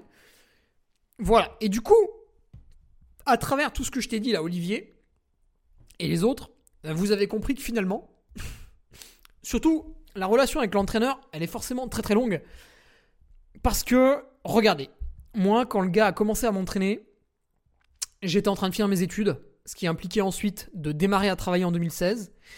J'ai eu un changement de travail plutôt bouleversant en 2017, puisque bah, j'ai pas simplement quitté ma boîte pour être embauché dans une autre, j'ai complètement revu tout mon. tout mon. bah, toute ma manière de vivre en fait. Ensuite, j'ai eu toutes ces blessures en 2017, à un moment donné. euh, à un moment donné, ta vie, elle part en couille, tu sais pas pourquoi. Bon, bah c'était 2017. Euh, Il y a eu l'épisode Covid, bon ça on est tous pareils. Et tu vois, en gros, tous les un an et demi, il y a eu un truc un peu problématique, un peu majeur avec Patrick. Et finalement, la stabilité, elle arrive depuis 2021. Et c'est depuis 2021 qu'on est en train de gommer les erreurs une par une. C'est pour ça que, je ne sais pas si le podcast d'avant ou celui de juste avant encore, je disais que j'étais peut-être prêt à devenir professionnel aujourd'hui, peut-être pas aujourd'hui, disons dans un an, parce que ça y est, euh, toutes les conneries de la vie, de la vie, hein, c'est-à-dire euh, euh, tout ce qui est déménagement, tout ce qui est euh, concubinage, tout ce qui est relation avec la famille, etc., etc. Tous les trucs un peu pénibles, un peu lourdingues, un peu voilà, c'est tu sais, la première fois que tu vis le décès d'un proche, la première fois que tu vis ton déménagement, la première fois que tu vis ton licenciement, la première fois que tu vis ton changement de travail, etc. La première fois que tu vis une très très grosse blessure, tout ça, euh, quand tu le vis la première fois, t'es perdu et tu fais n'importe quoi. C'est normal, c'est la première fois. Euh, c'est comme quand t'avais 16 ans et que t'as déglingué une fille euh, dans une tente euh, au camping. Euh, bah, c'était la première fois et du coup, c'était pas terrible. euh. Bon. Et bah. Ensuite, une fois que tu l'as vécu une fois, c'est toujours plus facile la deuxième fois que ça t'arrive. Alors évidemment, en fait, t'arrives à mettre les choses en place pour pas que ça arrive une deuxième fois, tu vois, une grosse blessure, etc. Mais je sais pas, demain, je vais peut-être aller faire un tour de vélo, je vais me faire renverser par une bagnole et je vais me casser le fémur. Et pendant six mois, bah, Hugo Ferrari, euh, il vous fera des lives YouTube euh, sur les cyclistes qui se chargent et qui montent l'Alpe d'Huez en 25 minutes. Mais voilà, normalement, tous les gros soucis sont derrière moi et j'ai euh, tout dépoussiéré. Et là, ça va activer, ça va aller dans le bon sens. Alors, du coup, maintenant que je t'ai expliqué ma relation avec Patrick et surtout pourquoi je pense qu'on a encore facilement un, deux, voire trois ans à passer ensemble pour atteindre le top niveau, euh, je vais prendre ta question en supposant que je veuille changer de coach. Ce qui n'est pas le cas, puisque. euh, alors, je vais te le dire, il y en a qui me tentent, hein, mais. euh, je, je pense qu'on a encore un grand potentiel. Je vais pas m'épancher là-dessus, mais on a pas mal de marge encore pour que je sois meilleur, puisque l'ultra trail, il y a énormément de domaines à améliorer. Euh, ça aussi qui est beau en ultra trail.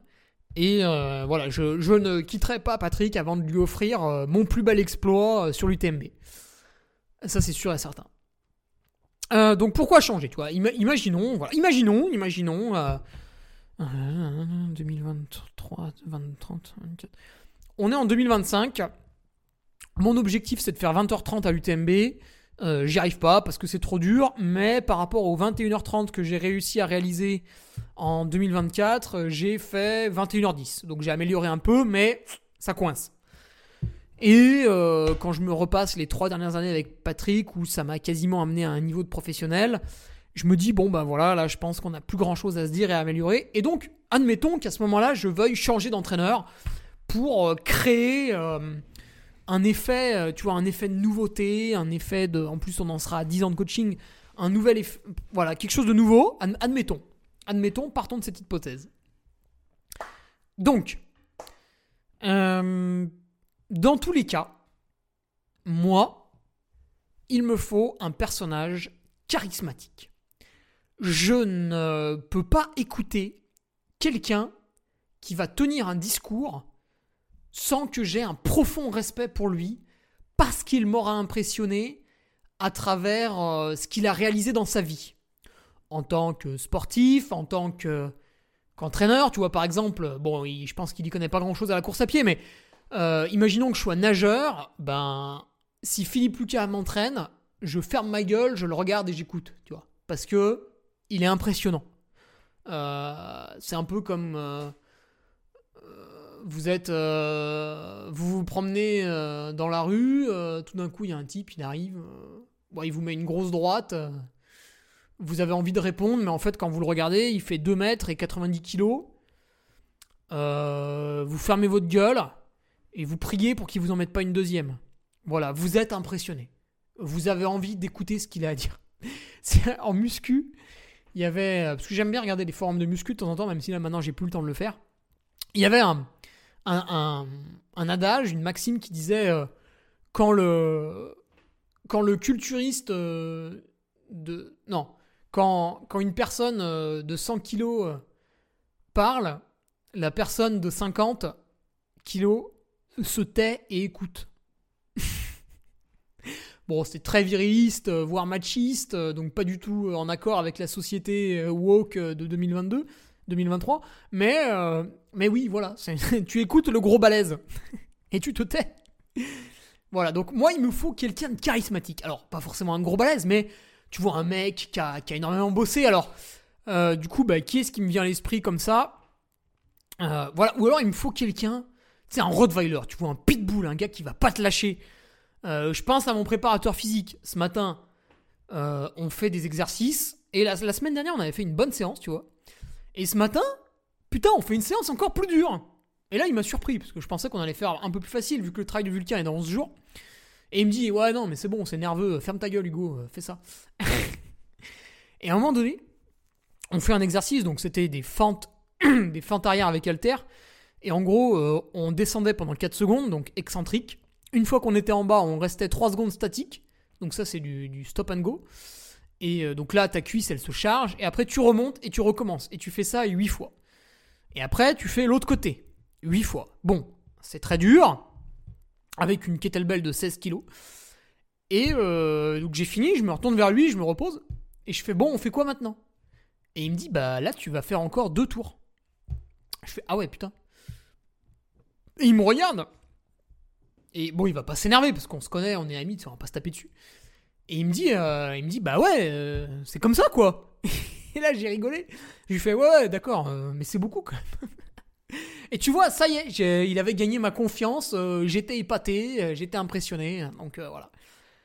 Et après, il m'explique comment lui il fait quand la kettlebell elle fait 56 kilos et qu'elle est très très grosse. C'est difficile de la manier dans l'espace. Voilà. Et ça, tu vois, moi j'écoute avec les yeux ouverts, je suis fasciné, tu vois. Alors que si le mec, il est face à moi, il fait 1m50 euh, et 35 kilos, et qu'il me dit, euh, ouais, faudra faire ceci, cela. Tu vois, ça me fatigue, quoi. J'ai dit, ouais, bon, euh, c'est quoi, t'as lu un livre, là euh, Tu veux m'épater, là, avec ton document PDF, là Qu'est-ce que tu... Non, parce que dans PDF, il y a PD, hein, donc euh, calme-toi maintenant, hein, laisse-moi tranquille. Alors que quand, tu vois, Patrick Bringer, il t'entraîne, le mec, il est champion de France, quel âge il avait? Il avait 40 ou 41 ans à l'époque c'est le meilleur de sa génération, enfin c'est le meilleur tout court, il est champion de France. Le gars, il fait les mondiaux à la Maxi Race en 2015, il fait troisième derrière Luis Alberto Hernando et Sylvain Cour. Quand il te prépare pour la Maxi Race l'année d'après, à aucun moment tu remets sa parole en doute, parce que tu sais que le gars maîtrise. Voilà, ça j'aime bien. C'est, il y a un peu d'empirisme, enfin il y a beaucoup d'empirisme. Avec Patrick, il y avait pas trop, il y a de plus en plus la science, ça c'est bien. Donc voilà, qu'est-ce qui m'intéresse également chez les coachs? Euh, Véronique Billa. Vous allez me dire, putain, Véronique Billa, je pense que beaucoup de gens la méconnaissent. Et je vais pallier à cette méconnaissance. J'en dis pas plus. Mais Véronique Billa, en fait, c'est quelqu'un qui est bah, très scolaire. hein. Vous allez sur Wikipédia, vous tapez Véronique Billa, vous regardez un peu tout ce qu'elle a fait dans sa vie, euh, professeur, directrice de laboratoire, etc. Très chiffre, très scolaire, très carré. Mais c'est quelqu'un qui, en fait, et ça, trop de gens l'oublient, euh, est toujours allé vérifier ensuite sur le terrain. Et euh, elle a fait des expériences qui sont très très intéressantes, mais encore une fois, j'en dis pas plus. Et du coup, Véronique, elle a cet aspect intéressant, puisque on va parler avec elle, et vous pouvez aller vérifier sur son site, la BIA Training, BIA Training. On, on va parler énormément avec elle d'entraînement à la sensation. Et en fait, au lieu d'être un chaman qui vous dit qu'il faut sans arrêt vous écouter, et puis à la fin, vous êtes quelqu'un d'obèse qui en branle pas une sur son canapé parce qu'il s'écoute, euh, tu vois, moi, si je m'écoute, euh, j'ai envie d'aller bouffer une pizza. Donc à un moment donné, il faut pas trop s'écouter non plus. Mais voilà, elle va dire il faut être à l'écoute de ses sensations, mais derrière, on a quand même les données, la data pour euh, coller à ce qui marche pour développer son potentiel physique. Donc c'est une alliance des deux. Et en fait, pourquoi on a envie de l'écouter?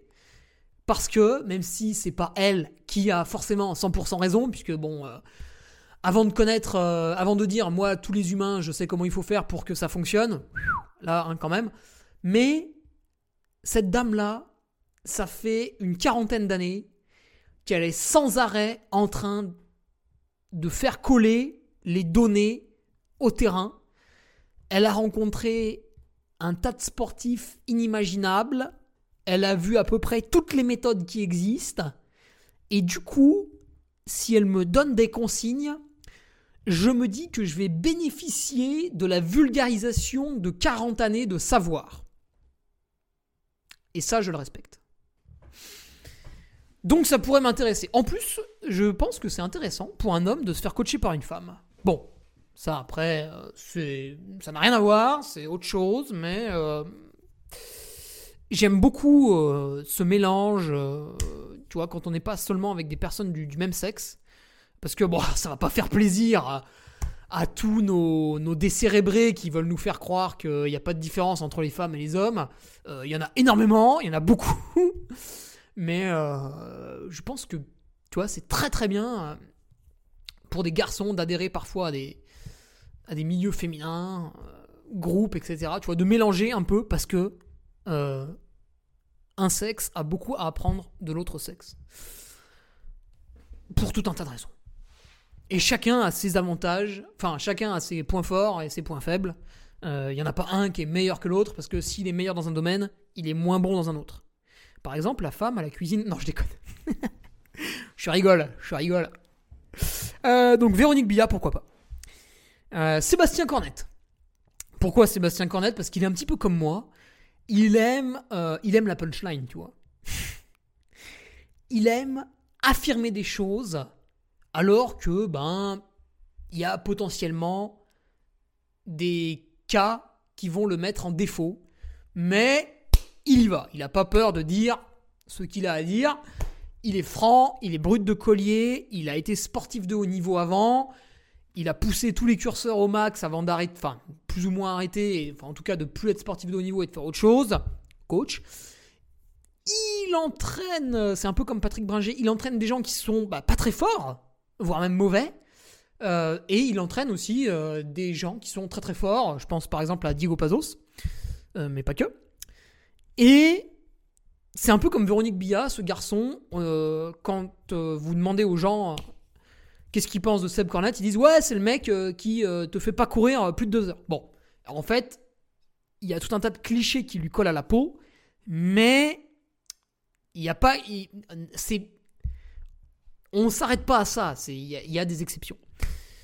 Euh, donc il est très intéressant et il a un aspect un peu différent euh, de Patrick. Donc Véronique, l'aspect un peu différent qu'elle a de Patrick, c'est que quand même, même si euh, on parle beaucoup d'entraînement à la sensation, derrière il y a tout un background de données, de data, un accès au labo qui va être facilité pour des thèses, des trucs, des machins. C'est si j'ai envie de me pencher un peu plus sur le côté science, qui est très intéressant. Et du côté de Seb Cornette, là par contre, on va complètement basculer sur euh, un renforcement du corps dans sa globalité. Alors finalement, c'est ce que je fais un peu avec Patrick, puisque moi, c'est très simple. Je suis allé sur Nolio et j'ai mis que tous les mercredis matins, je faisais 1h15 de préparation physique. Euh, attention, hein, pas un truc où on tire un peu sur un élastique, euh, on fait deux selfies devant la glace et puis ça y est, on rentre chez soi. Non, non, un truc, là je me bute. Hein. Là tout à l'heure, Mathieu il a été obligé de me dire non, mais vas-y. À la fin, il m'a même fait. Enfin, on avait fait un exo la semaine dernière et je l'avais trouvé quand même assez difficile. Et là, on a augmenté l'exo de 50%. donc c'était très dur. Voilà, donc il m'a démonté la gueule. Cet après-midi, je vais aller faire un 10 bornes sur route avec ma sœur qui se remet à la course à pied 3 mois et demi après son accouchement. Le rythme sera pépère, et ben ça va très très bien aller. Donc ouais, Seb Cornette, tu vois, je pourrais. Je pourrais. Euh, d'ailleurs, si vous voulez découvrir un peu ce personnage, euh, saison numéro 1 des podcasts de Nolio, Seb était le sixième invité. Et puis le troisième qui me vient à l'idée, ça va être Nicolas Martin. Parce que c'est un peu une copie de Patrick Bringer, mais du coup, c'est une copie avec des petites différences. Et donc, j'aurais pas peur de sauter dans quelque chose de complètement différent parce que je sais que je vais retrouver des, des automatismes avec mon ami Nico. Euh, donc Nico, bon, bah, c'est pas euh, insulter Patrick que de dire que Nico est plus jeune que lui. C'est encore une fois des comparaisons de chiffres. Hein. Quand t'as 45 ans et qu'à côté il y a un mec qui a 35 ans, il y a 10 ans d'écart. Voilà, c'est des maths, c'est implacable. donc il y, a y a des choses un peu nouvelles que Nico peut-être regarde plus. Voilà, il y a, y a des petites différences si vous êtes entraîné par Patrick Binger et que l'année d'après vous faites entraîner par Nicolas Martin, parce que tous les deux sauteront sein de la même structure, deux EP, c'est pas une copie, encore une fois, il y a l'humain. Et ils ont beau avoir passé 12 ans ensemble, à s'être vus 3, 4, 5, 6 fois dans l'année, Patrick Bringer euh, n'est pas le même humain que Nicolas Martin. Donc il y aura des petites spécificités. Je ne dirais pas que Nicolas Martin est quelqu'un de plus facile comme coach. Euh, je pense que à certains moments, il est plus dur que Patrick sur la rigueur de certaines choses. Tu vois, Patrick, des fois, il te laisse un peu faire. Il regarde d'un œil, bon, il corrige pas trop, il te laisse vivre ta vie. Et peut-être Nico, si tu lui dis que tu veux vraiment faire du haut niveau, il va, il va, je pense qu'il va plus aller vers la critique, te dire ouais, mais là, ça, tu l'as mal fait. Regarde, tu t'enfermes dans un biais cognitif. Arrête de faire cette connerie là et change un peu pour faire ceci, pour faire cela. Je pense que il aura, il aura plus tendance à émettre des critiques euh, négatives, enfin, pour faire du positif. Voilà, c'est ma pensée par rapport à lui. Euh, et puis c'est vrai que géographiquement, Nico, il est à 1h10 de chez moi. Donc il y a moyen de se voir si on a envie euh, de manière très simple. Pourquoi pas Pourquoi pas Euh, Voilà pour les trois coachs. Alors j'en, aurais un quatrième à citer, mais là vraiment euh, de manière un peu plus exotique. Ce serait Guillaume Millet.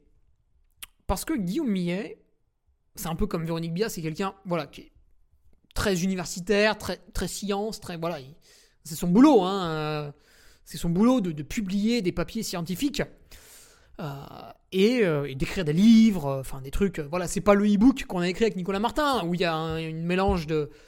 voilà, pour vous mettre le pied à l'étrier en termes d'entraînement, un peu de, de blagues et tout. voilà, non. Lui, un peu plus, un peu plus science, un peu plus carré, Gui- Guillaume Millet. Et je pense que pour préparer à l'ultra trail, euh, peut-être qu'il a plus de billes. Alors après, je suis pas tout à fait sûr qu'il soit coach privé, mais admettons qu'un jour euh, euh, je gagne beaucoup d'argent parce que je suis devenu très fort. L'UTMB, voilà, je l'ai fait en, en 21 heures et quelques. Les sponsors me suivent. vous êtes toujours sur Patreon à me soutenir. J'ai derrière moi une grosse manne financière à actionner. Euh, J'arrive, je fais Hey, salut Guillaume, je sais que t'es pas coach privé, mais regarde, je vais te filer 300 balles par mois. Euh, du coup, tu vas faire ce que je te dis maintenant. Enfin, tu vas, tu vas être mon coach. Euh, et du coup, à ce moment-là, il me coach. Et donc, on peut imaginer que, Guillaume, tu vois, il a, par exemple, il a préparé le Tour des Géants en faisant quelque chose d'atypique. En fait, il a quasiment pas couru. Il a fait beaucoup de marches. Bon, je résume les choses, il n'y avait pas que ça. Mais moi, ça m'avait énormément surpris. Je me suis dit, putain, le mec, il se prépare en marchant, quoi. tu vois, il allait en marchant au travail. Pendant sa pause déjeuner, il prenait un truc à la main à manger et il marchait autour de son travail. Et le soir, il rentrait en marchant de, son travail. Et là, tu te dis, mais c'est un truc de tarlouse. Ah, pardon, j'ai encore eu des propos homophobes. Excusez-moi, désolé, c'est parti tout seul. Et euh, évidemment, je ne ferai quand même pas de montage. Euh, voilà, et, le gars réussit, il a fait podium, tu vois, auteur des géants, ça cause quand même. hein. Euh, du coup, t'as envie de te dire, putain, le gars, le gars réfléchit quand même. Le gars propose des trucs un peu hors des sentiers battus, c'est intéressant, c'est rigolo. Euh, il l'a démontré sur lui-même. Vas-y, Banco, euh, j'adhère et j'écoute. Voilà. Voilà mon petit Olivier. Putain, j'espère que j'ai. Oh, désolé pour le gros mot. J'espère que j'ai bien répondu à la question. Euh, je me suis emporté un peu sur toute cette écologie là au début du, podcast, mais globalement, j'en ai rien à faire. hein. Euh, si vous prenez trois fois l'avion, vous pouvez tout à fait être mon ami. euh, euh, j'en ai, ai rien à secouer, hein, franchement. je suis un peu désabusé de tout ça, tu sais. Donc voilà, je pense que le curseur est à mettre un peu partout. Donc voilà, encore une fois, je, je- critique la- l'ami Pau Capel, mais je pourrais aussi critiquer. En fait, tout le monde est critiquable. C'est ça qui est magnifique. Vous prenez un humain, et à partir du moment où il vous parle écologie, vous vous intéressez à sa vie, et vous allez déterrer tout un tas de points qui font que ce mec est illégitime pour vous parler d'écologie. Donc au final, soit on s'engueule tous, on se tabasse, et à un moment donné, on vide des chargeurs et on bute des mecs. Ça, ça peut marcher, parce que du coup, il y a moins de monde sur Terre, et ça pollue moins. Soit, euh, voilà, on essaye euh, de s'améliorer dans la, la gentillesse, euh, la joie, la volupté, les blagues cyniques, parfois tranchantes. Mais voilà, ça m'empêchera pas. Par exemple, mon ami Arthur Joyeux-Bouillon, euh, qui prône le zéro déchet euh, quand il vit chez lui. Alors c'est très très bien, hein, il fait ses courses en gros, etc. Tu vois, il vient avec ses bocaux, avec ses sacs dans les biocopes, les machins, les trucs, les bidules, les coopératives. Tu vois, à côté de chez moi, il y a une coopérative. Moi aussi, j'y vais avec mon petit sac en coton, je suis content, tu vois. Euh, bon, euh, zéro déchet, mais euh, voyage en Thaïlande pour les mondiaux fin novembre, et puis Trans Gran Canaria en, février, là, et puis après, il va à Istria, peut-être il va en voiture comme moi, j'en sais rien. Tiens, d'ailleurs, faut que je mette mon trajet sur Blablacar. Mais. voilà. Mais tout le monde, en fait. Tout le monde. Tout le monde est critiquable. Et le mec qui prend pas l'avion, vous vous intéressez à sa vie, et finalement, il pollue sur plein d'autres points. Tous les jours, il fait 40 km de voyage urbain en voiture pour aller au travail. Tous les jours, ceci, cela. a... nos pays civilisés, il n'y a rien qui va. Donc, essayons tous de réduire un petit peu. Ne nous prenons pas la tête, ne nous battons pas. Euh, soyons solidaires, mais c'est vrai que de temps en temps, s'envoyer une petite pique à la figure, ça fait du bien. ça détend tout le monde et on peut rigoler un peu. Voilà. Mais euh, sans animosité aucune, euh, bien sûr. C'est pour ça que cette association des pro-trail runners, on la caricature parce que ça nous amuse. Mais un petit peu comme quand Charlie Hebdo caricature l'islam, bah c'est pour faire une blague. C'est pas pour dire l'islam c'est de la merde, il n'en faut plus. Euh, bah non, des religions, il y en a plusieurs dans le monde. Euh, chacun y adhère pour différentes raisons. Euh, voilà, on fait ce qu'on veut, quoi. Laissez-nous tranquilles. Donc, voilà, c'est un peu le même état d'esprit quand moi, je me permets de, jeter un pavé. Tu sais, ils sont là, tous les trailers pro, ils sont là, ils se rassemblent, ils discutent un peu pour améliorer les choses, ce qui est, ce qui est, très très bien, encore une fois. Et d'un coup, t'as le gros Ferrari qui arrive avec sa bagnole qui klaxonne, tut tut, ouais, il fout le bordel et tout, et il repart. c'est exactement ça. C'est moi, je suis l'énorme troll qui arrive. Et euh, ouais, voilà. J'arrive, je fous le bordel, je repars. Donc voilà, force à eux. Euh, c'est quand même mieux que les gens se posent des questions plutôt qu'ils en aient rien à branler. Mais euh, voilà, si vous pouviez juste sortir pas haut du groupe de travail pour nous donner des conseils, ce serait un peu plus, un peu plus percutant. J'ai vu qu'il y avait Johan Bojar aussi quand même. Ce garçon-là est très respectable. Je l'aime beaucoup. Euh, il s'est privé hein, de certaines courses, Johan, pour justement essayer de réduire un peu son, propre bilan personnel. Après, il faut pas oublier que sur Terre, on est quand même euh, plusieurs milliards. Euh, mais voilà, ça, Là, je suis inspiré, tu vois. Johan Bojar qui se déplace avec son van à Zegama, qui dort dedans. là, je suis inspiré, tu vois. Évidemment, il y a toujours un connard pour dire ouais, mais s'il serait pas allé et qu'il serait resté chez lui, eh ben, il aurait pas pollué avec son van. Oui, bon, bah vas-y, ta gueule. Allez, je vous laisse là-dessus. Paix et amour. Euh, d'ailleurs, moi, je suis quelqu'un qui aime beaucoup les gens. Je suis très sociable et très gentil. Et c'est pour ça que je suis très méchant dans mes paroles. c'est pour que tout le monde s'améliore sans cesse. J'adore vous titiller, vous piquer au vif pour euh, bah pour qu'on s'améliore tous ensemble. Et qu'on soit euh, des héros, tu vois. Des gens au top. Allez, je vous laisse là-dessus. Podcast ultra long. Putain, on avait perdu, on a perdu l'habitude. Et on se retrouve mercredi prochain pour euh, un nouveau podcast. Ce sera le 250e, c'est ça. Et bientôt, bientôt, bientôt, bientôt sur Patreon pour le J-30 avant Istria. Je vous prépare une dinguerie. Et aussi sur les podcasts euh, toutes les semaines. Je vais améliorer un peu tout ça. Excusez-moi, je suis en train de roter à l'antenne, ce qui ne se fait pas du tout. Mais encore une fois, j'ai pas envie de faire du montage. Ça enlèverait le petit côté, petit côté un peu poilu, tu vois, du truc. Euh, voilà, on se retrouve la semaine prochaine pour un nouveau podcast. Et si vous voulez euh, me soutenir tranquillement, je fais mon auto-pub puisque personne ne le fait à ma place, et de toute manière, j'ai pas envie euh, d'associer quelqu'un à mes propos qui sont toujours infâmes et honteux. je suis quand même. Et euh, voilà, vous avez mon site internet si vous voulez vous faire plaisir avec un joli produit. Et en plus de ça, si vous aimez la France, eh bien, je déclare absolument tout à mon gourou, euh, mon chaman, Emmanuel Macron. Je nommais pas un seul centime. D'ailleurs, au mois d'avril, là, je vais faire un sacré chèque aux impôts. Et à l'URSSAF aussi, putain, les bâtards. Euh, donc, euh, voilà, si vous voulez enrichir euh, le Duc, la France, Broubec, la Chaussette de France, John Rimbaud, Nicolas Martin, qui est-ce qui a bossé avec moi encore Flo Why tout ce petit monde, vous allez sur l'entre du Duc et vous commandez un maximum de choses. En plus, ça me fait bander de faire des, des colis. Vraiment, j'ai le manche très très dur à ce moment-là. Et j'aime beaucoup mettre une touche personnelle à l'intérieur. Euh, non, pas mon sperme. Voilà, donc un petit mot plutôt, c'est plus sympa. Donc euh, voilà, j'arrête ici parce que vraiment ça part dans tous les sens. Euh, et bientôt je vais faire un podcast de 24 heures, c'est complètement stupide. Salut à mercredi prochain